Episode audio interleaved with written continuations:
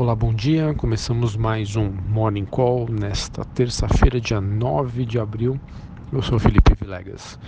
Olhando para o desempenho das principais bolsas internacionais, temos hoje mais um dia positivo. Na Ásia, as principais bolsas fecharam em alta, com exceção da bolsa de Xangai, que teve queda de 0,16. Na Europa, as principais ações seguem em alta, porém com altas leves. E os futuros norte-americanos, S&P e Dow Jones, neste momento, operando entre altas e baixas, praticamente ali no 0 a 0. É, no caso, o principal tema do ano, do ano aí, que é a guerra comercial, continua no radar e essa movimentação de alta acontece mesmo após o presidente Donald Trump ter ameaçado impor tarifas sobre produtos da Europa. Tá? É, em relação às commodities, a gente tem o petróleo é, tendo aí mais um dia de alta, o WTI negociado em Londres, sendo negociado a 64 dólares o barril, é, segue aí com a terceira alta seguida, sustentando aí esse patamar com as tensões na Líbia e Irã. Em relação ao minério de ferro, tivemos hoje um dia de queda, com investidores pesando sobre o abastecimento e os estoques, porém o cobre e o níquel em Londres são negociados em alta, 0,4 para o cobre, 0,45 para o níquel. Os principais pares da Vale, a BHP tem queda de 0,4 e a Rio Tinto sobe 0,06 sobre a agenda do dia. Aqui no Brasil, 9 horas da manhã, vendas no varejo e vendas no varejo ampliado. É esperado também neste horário a reunião da diretoria da Enel Banco Central oferta até 5.350 contratos de swap cambial para rolagem de contratos de maio a partir das 11h30 e hoje, ah, esperado aí para as 18h30, o Conselho Nacional de Política Energética tem reunião e pode aí, quem sabe, decidir sobre a sessão onerosa.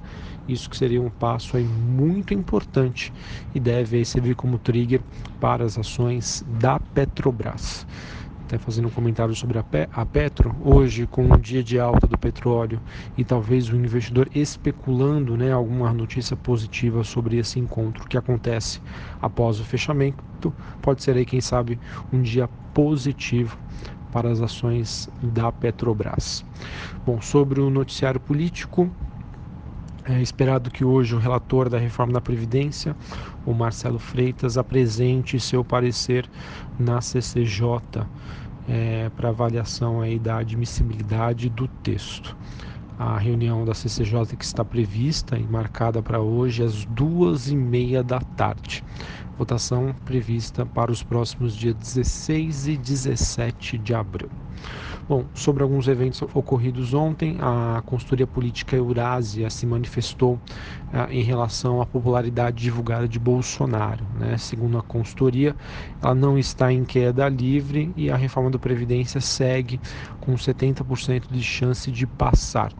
E eles esperam que a economia gerada seja entre 400 a 600 bilhões de reais. Lembrando que este valor é que eu acredito que já esteja precificado pelo mercado. Tá? Então, caso isso realmente se confirme, deve ser um número que não deve aí chamar a atenção do investidor, que no caso espera uma economia aí mais próxima de um trilhão de reais. É, a consultoria também comenta a nomeação do novo ministro da Educação, que acaba mostrando que Bolsonaro segue resistindo a abrir espaço a políticos no governo, o que acaba sendo visto como um obstáculo para a formação de uma coalizão sólida. Tá? Então vejam que isso acaba sendo um noticiário é, negativo é, sobre a ótica aí de que o governo vai precisar se mexer para conseguir votos e conseguir apoio para essa reforma aí tão impopular. Bom, além disso, os jornais destacam a Paulo Guedes, né, ele que sinalizou que pode retirar dos estados da reforma da Previdência caso não haja empenho dos governadores. Vejam aí que tivemos um puxão de orelha do ministro da Economia. Ele também disse que o governo terá é, 80 bilhões de reais com privatizações este ano. Isso é em relação ao Banco do Brasil, é, ele deve vender suas subsidiárias para conseguir pagar o governo. Paulo Guedes também confirmou o plano de repassar aos estados 70% da verba do pré-sal. Uh, isso porque o governo também estaria preparando alguma proposta para mudar a distribuição de royalties do petróleo. Outro também ponto importante é que me parece que surgiu ali um impasse entre é, Rodrigo Maia é, e Paulo Guedes sobre a questão da sessão onerosa. Tá? Então isso também, também pode é, permanecer no radar do investidor. Bem, para a gente finalizar aqui, né, falando sobre o noticiário corporativo, ontem tivemos ah, o cadastro positivo, né, que foi aprovado aí pelo Bolsonaro, ele que deve incluir 100 milhões de pessoas e deve ser positivo para os bancos. Uh, sobre a Petrobras, o noticiário aí segue bastante agitado. Como já sinalizei para vocês hoje, expectativa aí de alguma conclusão, alguma definição sobre a sessão onerosa. Tem a divergência aí entre Guedes e Maia sobre o acordo.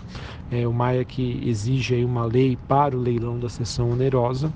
E a Folha tem, traz uma reportagem dizendo que os vencedores do leilão do pré-sal devem pagar uma indenização à Petrobras.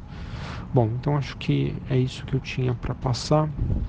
Hoje temos mais um dia positivo lá fora.